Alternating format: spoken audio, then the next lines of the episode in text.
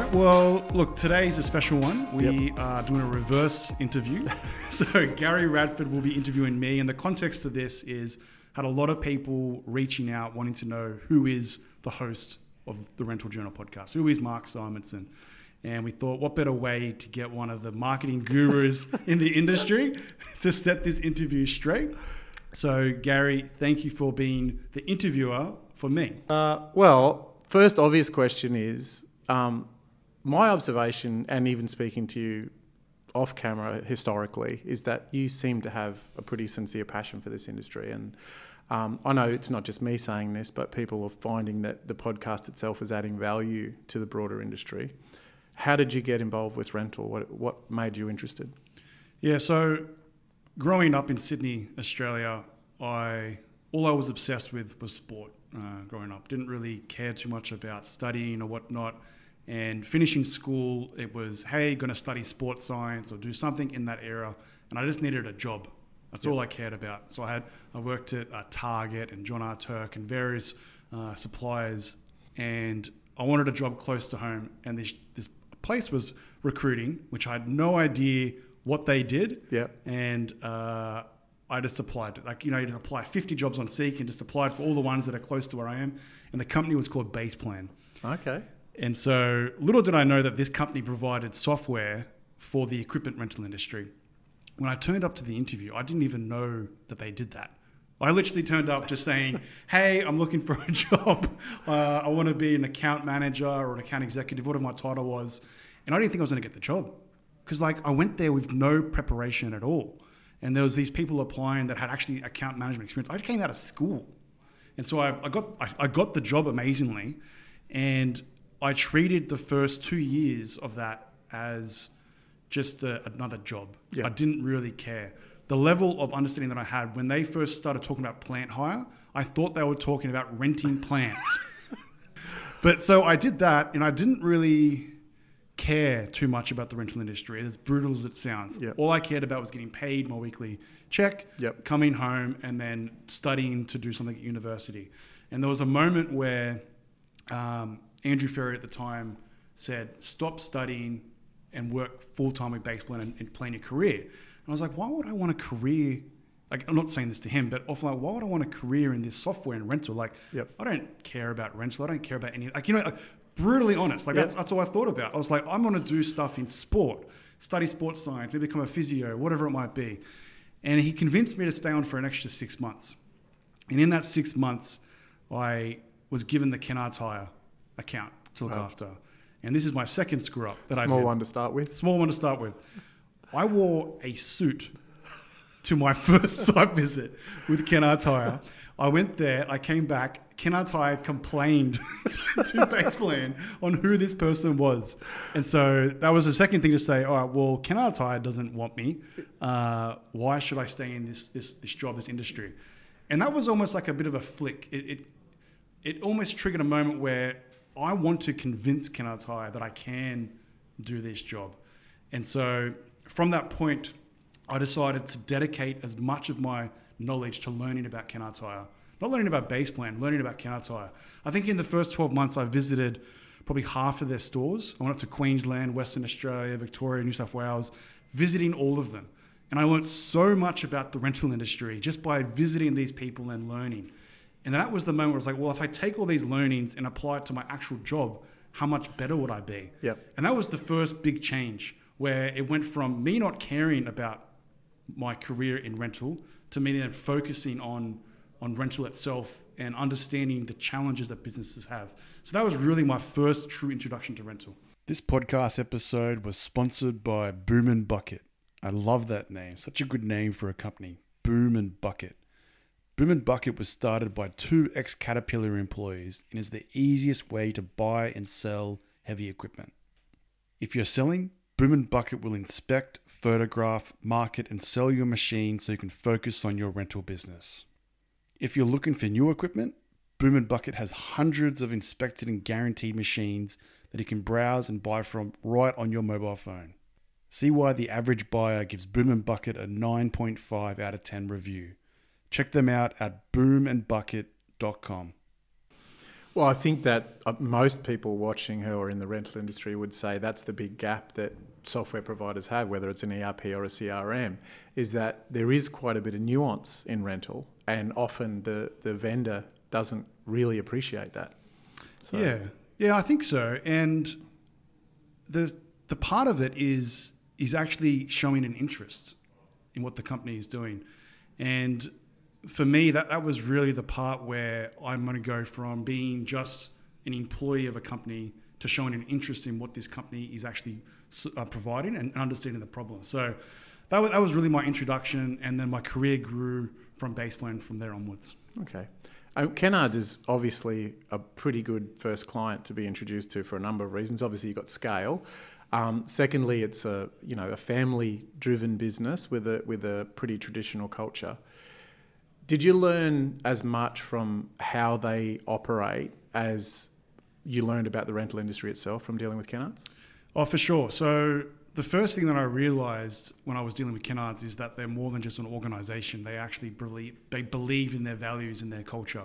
And so I was almost being mentored by the people on that side of the fence. I was going out, I got invited to like have dinner with some of these people's families. Like it was really like getting brought into that organization because the moment they realized that I cared about what they did, uh, it, it made me realize that there's organizations out there that aren't just about profit and they're about making a difference in the world. And that's what I really learned about Kennards when I first joined that, that as an account manager for their account. Okay, well, that's very interesting. And what about um, the rental industry itself? Did anything strike you as different or, or strange or unusual from other industries you've dealt with? Well, the first thing was that, I, that the industry was so big. That was the first thing that I realized. I was like, wait, there's actually a whole ecosystem. Like Hire is just a, a, general rental operation with 180 locations. You've got all these specialist locations. And then what made me realize is that if I take my initiative of, of actually making a difference to learn about people and do that with other areas in generators or access or events or whatever it is, then I can learn all these different types of things. And that was like the biggest eye opener that you could go down to another business which is completely different to another sector within rental itself.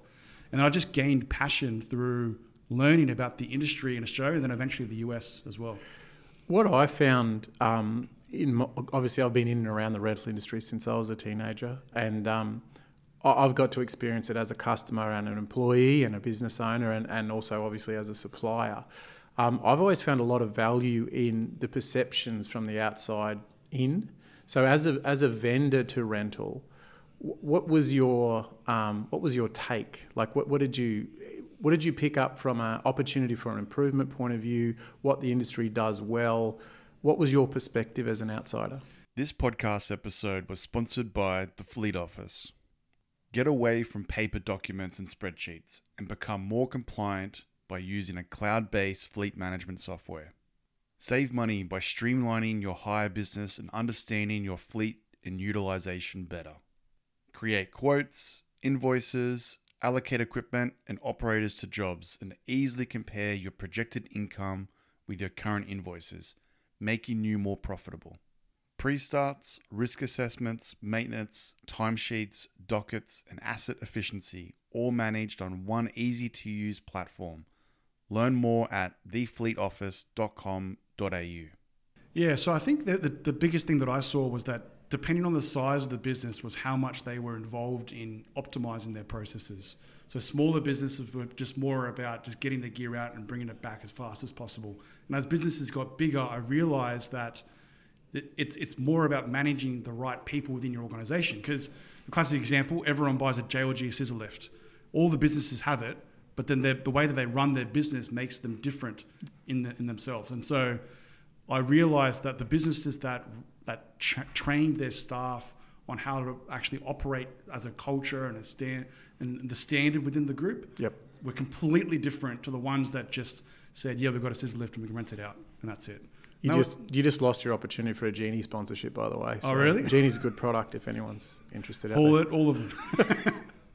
um, so you've been in and around the industry for quite some time. You would have seen a few changes, and and once again, with your unique perspective as an outsider, insider, what would have been the big trends that you've seen change over time within rental?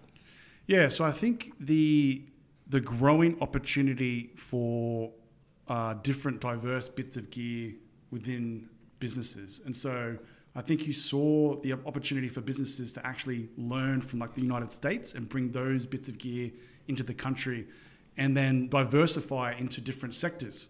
So not just being a general rental operation, but actually being able to have if we use Kennard as an example, pump and power, lift and shift, the general rental, concrete care. So being able to diversify and then also change to more of like a, a hub setup rather than having locations everywhere, setting up hubs. So those are the, the, two things that I think I've really seen change just even in my consulting period uh, while working with Baseplan. Here's a question that I find is um, very useful for people in the rental industry if the vendor's prepared to answer honestly. Um, What's the hardest thing about dealing with rental as a, as a supplier, I guess? Um, I think it's the hardest thing as a vendor. So I think the challenge most people face. So I'll use an example to explain my answer. Sure. Someone goes out and they spend $5 million on gear. They don't spend the time on the innovation and the technology side to help support the decisions they're making for that $5 million spend. Vendors come in to try and help those businesses, and they have a very small budget because they're not, they know the utilization in the back of their head. I think they know it off by heart, and they're growing.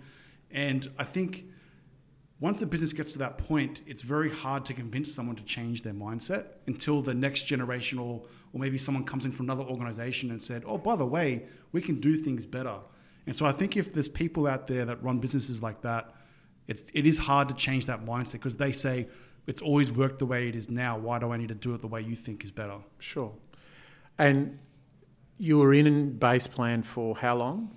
So 12 years, and I did uh, uh, 11 years in Australia and then one year in the US. And that's really where in the US when the rental journal became a, a thing. That was my next question, actually. When, when did the, the principle of the rental journal as a podcast sort of start seeding in your mind and what made you think it might be a good idea?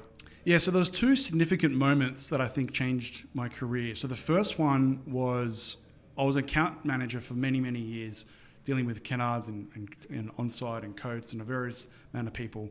And there was a moment in my career, and I think I've learned this, that when people tell me I can't do something, it almost like sets a fire on, under me.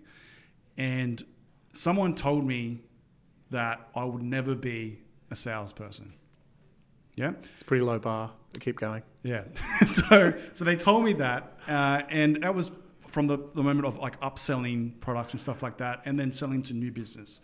So this person told me that I would never be a salesperson, and there was two options. It was either I accept what they say, yep, or I just ignore their opinion and then have my own destiny and I control it myself. And so I went through the latter, and then I focused my complete focus on learning about the, the biggest challenges that businesses face and how to solve them through software and to sell in the reverse, not going in there and selling features and, hey, Baseplan's going to solve this problem whatnot. Actually understanding and spending so much time, like almost focusing on all the problems and come up with solutions and almost like a pre sales architecture. And that changed my career again because I went from just doing branch tours around Australia and just meeting, greeting people, to actually getting under the sheets with people and being that trusted advisor, I would turn down people every week. And this is a, a big thing. People would come to me for software and I would tell them to go to Point of Rental or I would tell them to go to InspHire or MCS because I would say they're not a good fit. And they would be very confused. Why are you telling me to go to my competitor? And I would say to them, you don't have enough budget, you're not the right point in time, you're not the right fit without with your solution. And that trust with the combination of me wanting to learn change my direction for my career from a an audience standpoint. I, I now had a huge network of people that saw me as like that trusted advisor in the industry, which is very, very rare in sales. I totally agree. I think it's the key to sales. Um, and then, but focusing more on, I guess, the shift towards the podcast idea.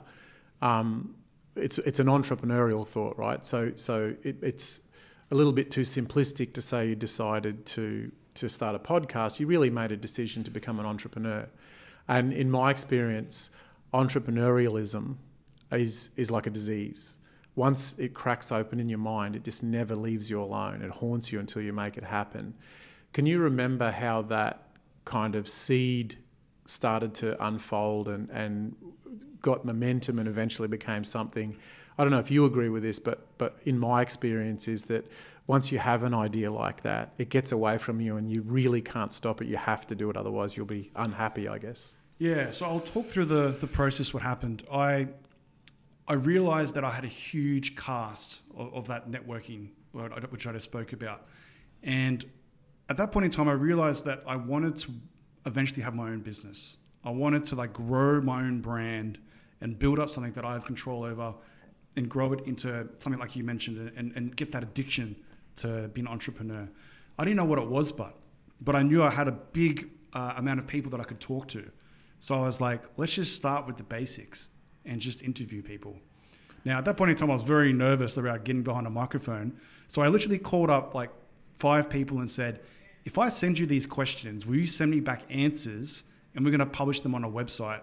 And people were like, sure, we can do that. So I, I did 30 interviews where I had the same questions written down and I created a company called the Rental Journal and people would write those answers, answers and I'd publish them on a website. And it got to the point where I realized that people were actually reading the answers.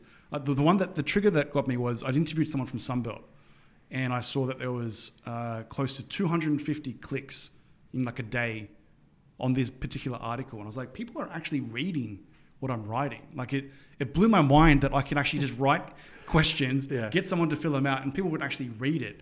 And I thought, well, maybe this could be a business. And at the same time, I didn't know what that business was, but the person that really started this, his name is Paul Weaver. He's from Makinex.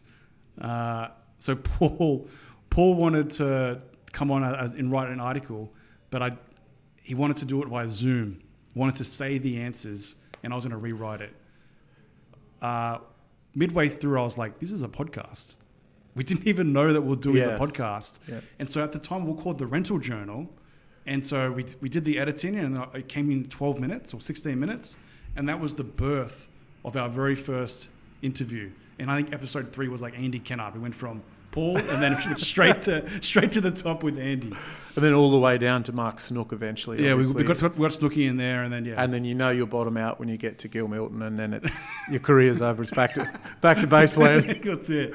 That's that's how that's how the the rental journal was born, and there was there was no preconceived thoughts around wanting to make money, wanting to like create a business that's going to change the world. It was like I want to interview people and share their stories and actually just give back to the industry that's given me a career.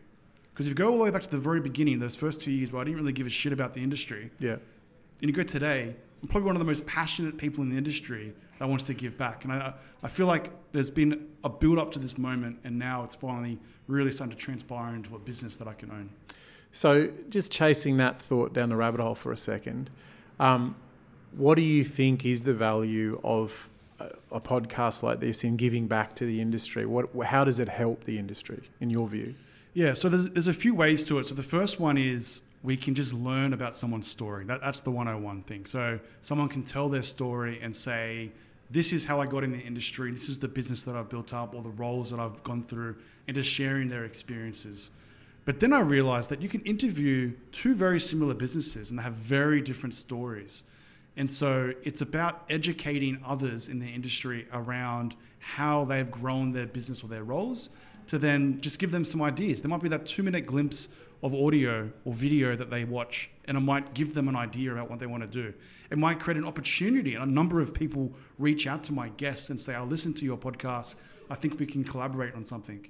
Uh, and the third thing is, which is a very passionate one, is educating people outside of the industry, letting them know that there is actually a, an industry for renting equipment and getting more people on there. And we're, we're doing that because we're we're getting on LinkedIn and we're, we're, we're reaching people that in construction even or outside of the industry uh, that then learn about the industry itself. With that in mind, um, so people you talk to outside the industry, what what do you think is either the perception or are there any common misperceptions about the rental industry that you think um, you know people have this view of the industry but it's really different or I think most people that are outside of the rental industry think it's easy. They think it's just what do you mean? You just put it out on rent and it goes out and you bring it back. They think it's like videoing a video, uh, renting a, a video from Video Easy or Blockbuster. Yeah. But when you've got these high value assets, there's a lot of processes that are in place: compliance, service history, getting things on site, uh, managing the rental rates, billing them accurately, um, managing like your 10 year services, all that sort of stuff that needs to come in here. Whether you're going to manufacture your goods or do capital preparation, all those things that most people outside the industry have no idea about. And so I think that's a big part that I want to try and educate and let people know it's more than just renting a video from Video Ezy. And um, was there an interview along the way so far where you realised you were fully hooked? Like you found that it was something that is going to gather momentum, you're starting to enjoy it, and you can really see the future of it? So I don't think there's one set interview, but I think the moment that I started getting messages on LinkedIn from people I had no idea who they were saying, Hey, uh, thanks for the podcast. I listened to it on the way to work. Or someone added me and going, Hey, listen to the podcast on the weekend. And I was thinking, wait a second, like this is actually giving back to the industry. And so I thought, there is no other platform around the world that's putting content out consistently. So I thought, all right, to give back to the industry, I'm going to release content every single week. Every single week, I'm going to put out an interview from Australia or the US or Canada or New Zealand, wherever it is around the world. And I'm also going to take those small clips and then put them on LinkedIn and share them every single day. And eventually that's going to grow. And the moment that I started getting more people interested in, in providing feedback, that's when I thought, I can actually do this full time. I can really put my passion towards this and grow this into something where I can give back to the industry and do something I love. One thing I think people, especially in the Australian industry, might be surprised about is how much traction the podcast gets overseas. Can you talk a bit about that? What are the other markets that you were surprised to pick up a lot of a lot of listeners in and, and feedback from?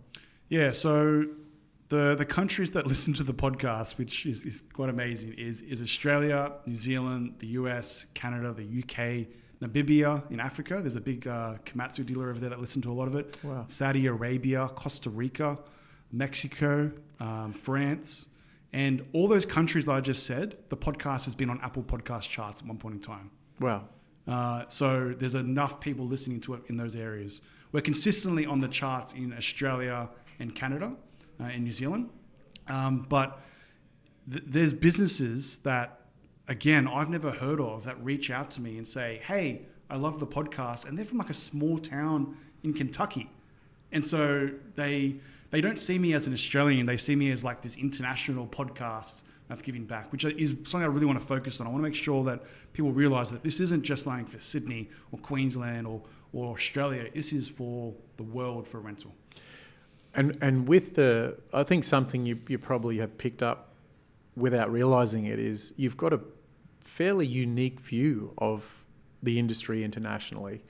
Um, and, and obviously, even with your base plan background, working with different uh, rental companies in Australia, um, we always talk about how businesses are different and competitive dynamics, etc., cetera, et cetera.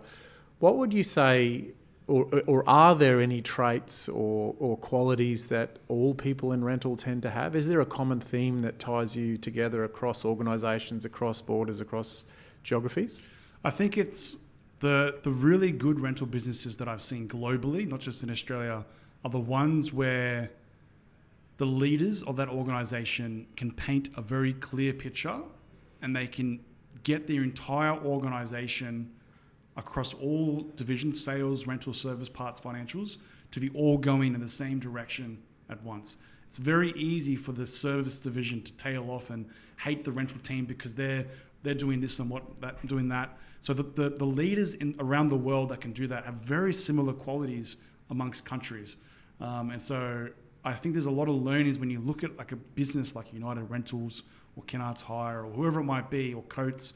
You can learn a lot from them uh, just from the way that they manage their employees and how they push forward. You can also learn a lot from the businesses that are doing bad or have been the same way for a very long time.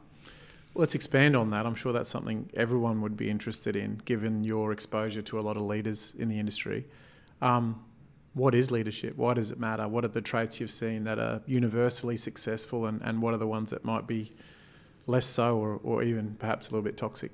Yeah, so I think it's from the interviews I've done, calmness it seems to be a very big trait for leaders. Being able to like stand in the middle of chaos and not react, uh, and in that moment making a decision and standing by that decision. In rental, things move pretty quick.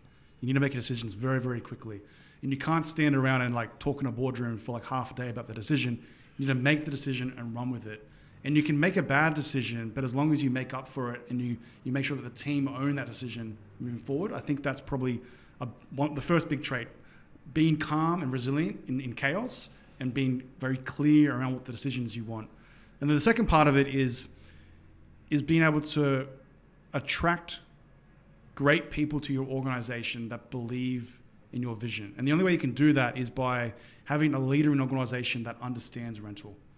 I think it is hard for someone that comes outside of rental to then be a CEO of an organization that doesn't actually truly understand. I interviewed uh, uh, Cooper Equipment Rentals in, in Canada, and he, Doug Doherty is the is the CEO.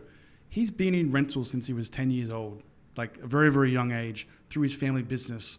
So now he's the CEO of, of one of the largest rental companies in Canada. He understands what it means to like wash the toilet when it comes back. He understands what it means for service and all that sort of stuff. So the leadership of, of being able to work through an organization is a massive thing for rental as well. Just to reinforce your point on that, so obviously I've gone in and out of the industry, worked as a supplier, an employee, etc., etc. Um, when we have organisations that both sell and rent, we have a, a, mantra that says if we bring in a new salesperson, you can teach a rental guy to sell.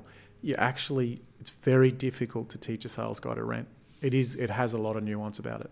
Yeah, talking about that, I I was chatting to a company in the US, and they they they were trying to combine the training for this uh, capital sales team uh, for, for dealers with rental, and they were basically saying they're just going to train them the same way, and they're going to be able to do it. And they were wondering why the rental division was failing, and it was because they they weren't really like embracing what it means to rent something.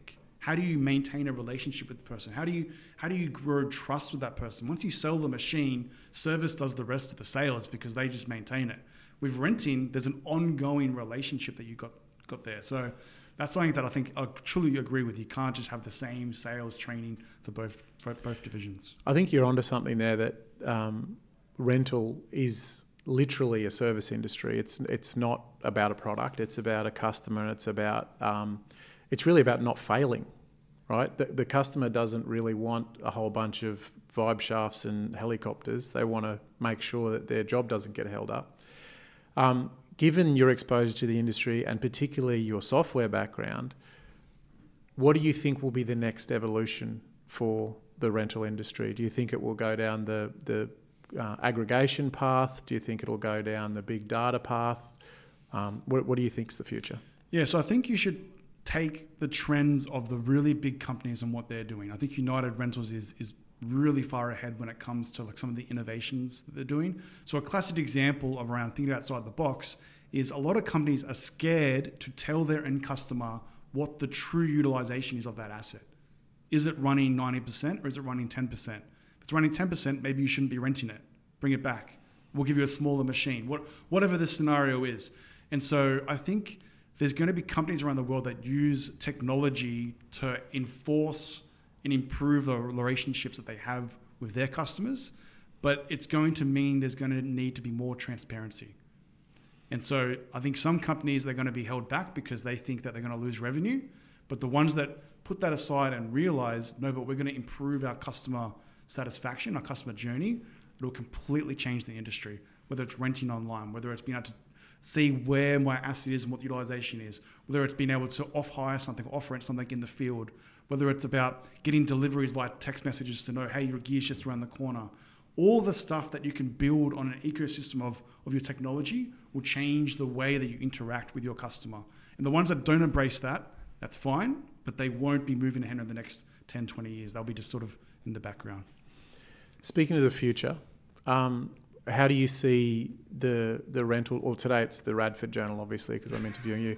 But how do you see the future of the podcast going? Do you think you'll stay focused on rental? Will you broaden out a little bit more? Will you have separate brands to to look at different industries and kind of lift what you've done there, or do you think there's still a lot more to go within rental? Yeah, so the plan at the moment is, as you can see, we're doing video now, uh, is to run video for probably six months or so and see the transaction, the, the, the, tra- the traction we get from that, sorry, to see how it grows and really improve to make sure that we're giving the best possible content out to the, to the end consumers.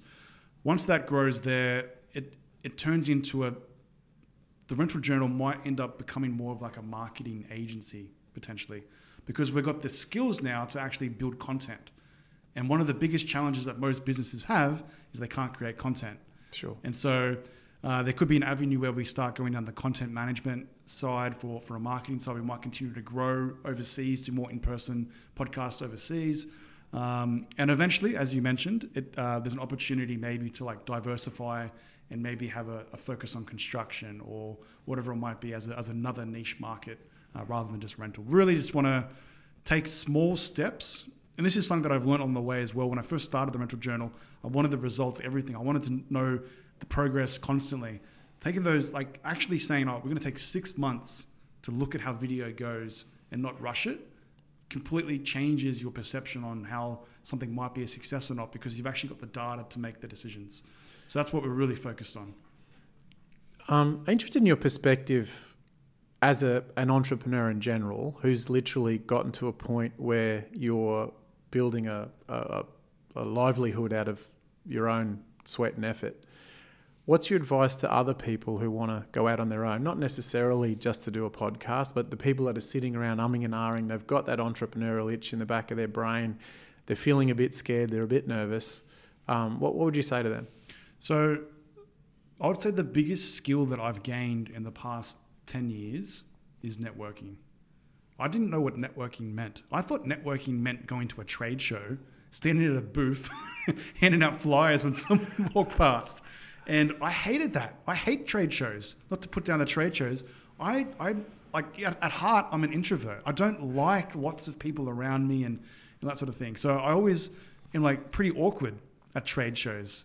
Uh, just being honest, like I, I don't like that environment. And so whenever I used to hear the word networking, I thought, oh, geez, now I have to go to another trade show and, and do this awkward thing. We walk around and shake hands and, yeah. and like just say we're going to do something and, and sort of just never see that person ever again. And then I realized one day that networking is actually just chatting to people in the industry and it can be one on one and just sharing your perspective. And so I started just talking to more people, like taking the time in the week to talk to more people, whether it be through the rental journal or not. And I would do like like I would try and talk to three, four, five people in a week, even just on Zoom. Just hey, I just want to learn about what you're doing, where have you come from, and I just want to share some ideas of what I'm working on. I've to many, I've spoken to you many times about the rental journal just to get your advice, and that one, once you understand that that's networking, business ideas come from that because you share an idea with somebody and they say, oh, yep, there's a real gap when it comes to, uh, I don't know, whatever the, the gap is in that person's business process. And you think, wait a second, am I passionate about that? Do I care about solving that problem? Do I think I can make a difference? You ask enough people the same question, and then you just need to back yourself and then slowly start chipping away at it. That's how you start a business. So that's the how. What about the the vulnerable bit? What about the fear the what if I stuff it all up? What if I embarrass myself? What if I go broke? What if I can never get a job again? How do you cross that gap? How did you decide to do this full time? I guess as a bit of inspiration to other people who are, like I said, they've got that entrepreneurial itch and they're just not sure. How do you how do you overcome that trepidation? So, when I first started the Rental Journal podcast, I was very judgmental on myself. It was very hard, and this is quite embarrassing, but it's, it's quite funny now. I can say it. So the first 10 episodes, I would re record my audio. re record my audio. I would edit it and I would post in the editing, speak into the microphone, and say what I already said, but just again to make it sound better because I thought it wasn't good enough.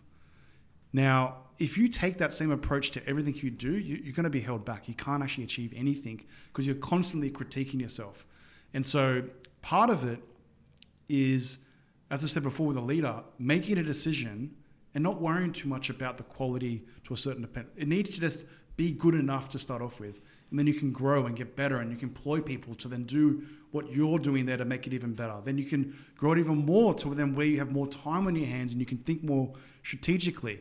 I I constantly am thinking about how I can innovate and and make it better and not focusing too much on why it's going to fail.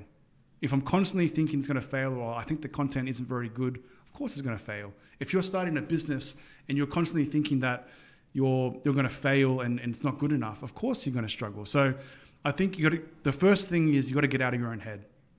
Get out of your own head, and the best way you can do that is by doing something and getting feedback and actually people saying, "Oh, what you're doing is good." Getting reinforcement, I think, and just believing more in yourself. And and I guess with that in mind, um, what would you say is the biggest thing you've learned about yourself since you started doing this? That's a good one. Um, learned about myself. So, a skill that I, I didn't realize that I had until I started the podcast is being able to actually listen to what someone is saying. Is saying, and I've actually done a lot of studies on this as well. I, feel like when you're nervous and you're talking to somebody, you pretty much just want to get out of that conversation as fast as possible. like you, you almost like want to script your answers and just stop talking. And I think a lot of people struggle with just having real conversations. And something that I realized is because I like the rental industry and I enjoy when someone tells me their story, I genuinely listen to what they say. And I mentally make a note there and I want to talk about it more. And so taking those things into like other parts of your life means that you can actually have more impactful conversations with anyone. Not just a podcast. You can literally be at the grocery store, you can be with your wife, your, your kids, whatever it is. And so just those this the ability to think more strategically around a conversation and not be nervous around the engagement and wanting to get out as soon as possible. I think most people are pretty bad at conversations. I agree. I think it takes a lot of practice. Um, look, as you said, I have had many discussions with you about this in general, and, and I think you're right that you are an interesting character in this in this um, in this field because you are naturally an introvert. I think that's part of the appeal. I think people can feel that you're sincere. I can say categorically, talking to you not on a podcast, that I think you have a sincere um, desire to make the industry better. And the flip side of that is sometimes that pathological humility can hold you back from some of the opportunities you go for. So it's that introvert's dilemma. So I guess in front of everyone now, um, what are you most proud of about this?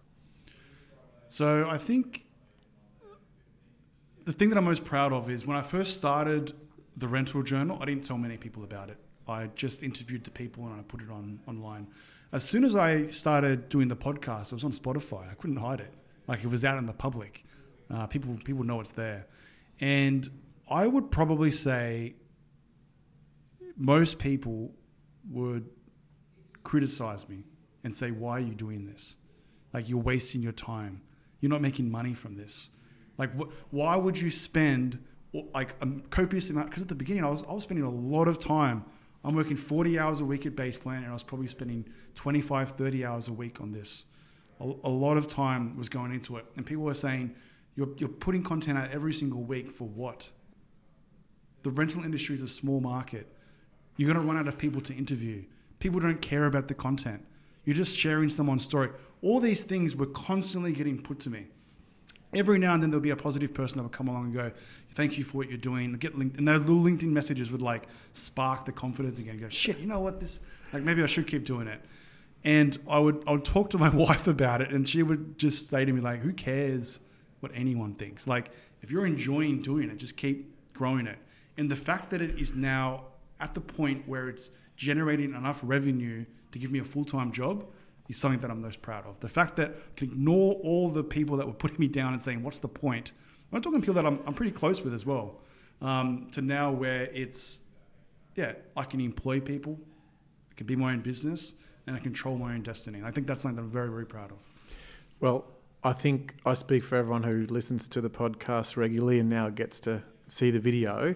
Um, and I do think you're adding genuine value to the industry. I know a lot of other people talk about that with me as well, and I'd like you to um, keep doing what you're doing. And with that in mind, um, I'd like to thank you for joining me on the, the Radford Journal today. the Radford Journal. And keep doing what you're doing. This podcast episode was brought to you by our premier partner, Kennards Hire.